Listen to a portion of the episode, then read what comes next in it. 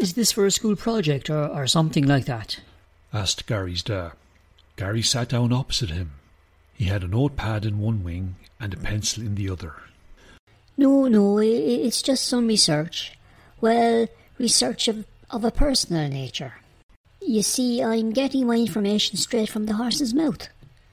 Not like your bill looks like a horse's mouth or anything like that. I sincerely hope not, said Gary's da, while his mum, who was also present, just threw her eyes up to the heavens. Do you mind if I take notes? continued Gary, before he attempted to lick the tip of his pencil. He had seen a human do this before, prior to writing on a notepad, and it seemed like the appropriate thing to do. But it quickly dawned on Gary that the human's tongue was way more flexible than his, and he soon stopped. His dad just shook his head. No, no, I, I don't mind at all. Okay, Dad, first question. How do you feel about not getting the opportunity to compete in the eggs? Gary's dad cleared his throat and took a deep breath before he answered. Gutted would sum it up best.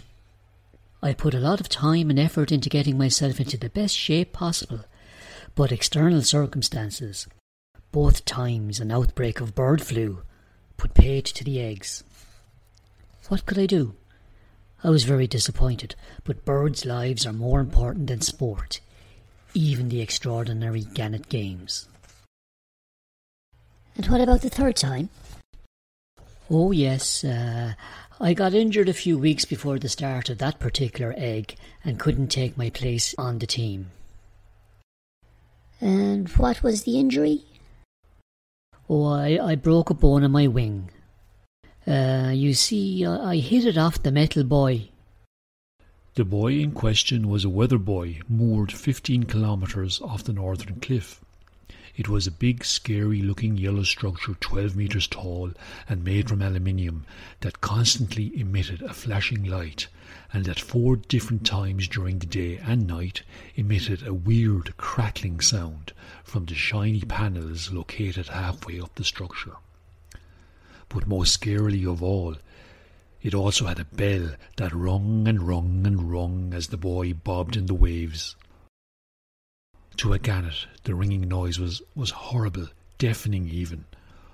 All gannets, young and old, avoided this buoy at all costs. Jeepers, Dad!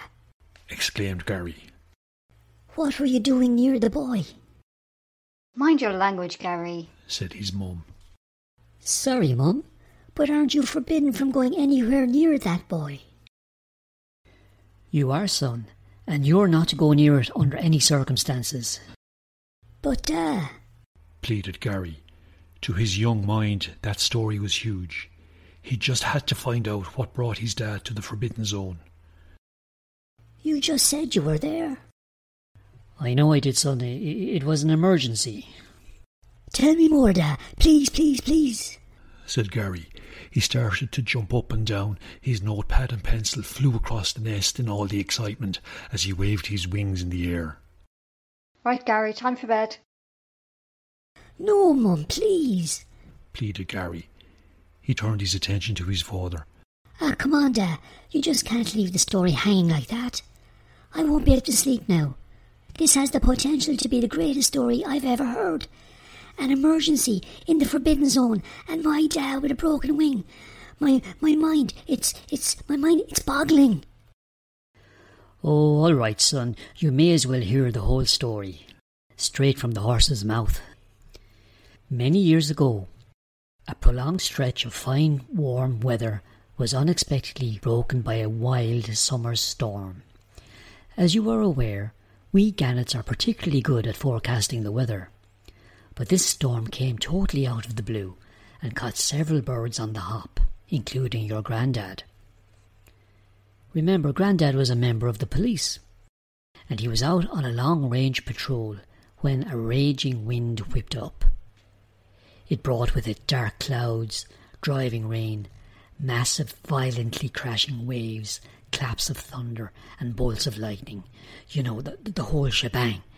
Anyway, Grandad struggled to battle against the elements as he made his way back home, and as you can well imagine, he got very tired. Well, down below him he spotted the buoy bobbing up and down in the huge waves. He was really tired, and he needed a rest, so he landed on the buoy. What? He landed in the Forbidden Zone. exclaimed Gary, his eyes widened in astonishment. Yes, as I said, he needed to rest. Continued his dad. He landed on the base of the buoy and took shelter underneath one of the shiny panels. He told me later that the bell was ringing so loudly and so continuously that he had to put pieces of seaweed in his ears to block out the racket. Anyway, meanwhile, back at the police nest, the local sergeants started to get worried that Grandad had not returned from his patrol. So he looked for volunteers to go out into the storm to search for him. So, so you volunteered? said Gary as he struggled to contain the excitement building up in his little body. Well, he's your mum's dad after all, so uh, I kind of had to. A- anyway, I decided I'd head north. I won't lie to you.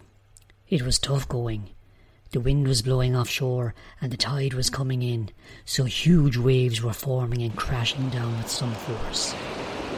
You know, there were idiot humans out surfing the waves, for goodness sake. And? asked Gary. And, and after about an hour flying, I spotted the buoy. And you never guess what happened next. What happened, Dad? What happened? The buoy was hit by a bolt of lightning, and I saw Grandad get thrown fifty metres from the buoy into the sea. I dived straight down beside him, but he was unconscious. I tried to get his head up out of the water, but just then a huge wave picked me up and smashed me back up against the base of the buoy. That's when I broke the bone in my wing. If Gary thought his mind was boggling before, well, it had switched into overdrive at this stage. But, but, but, but what happened to Grandad? He was carried on the wave away from the buoy, so I swam out after him. It took longer than you would expect. You know, it, it was pure agony swimming with a broken bone in your wing. I would not recommend it. Anyway, by the time I got to him, he was beginning to regain consciousness, but he was poorly. I had to hold him up in the water. And, and how'd you get back home? For a while, I did not think we would make it. But out of the gloom, I saw the hull of a trawler riding on the crest of a wave.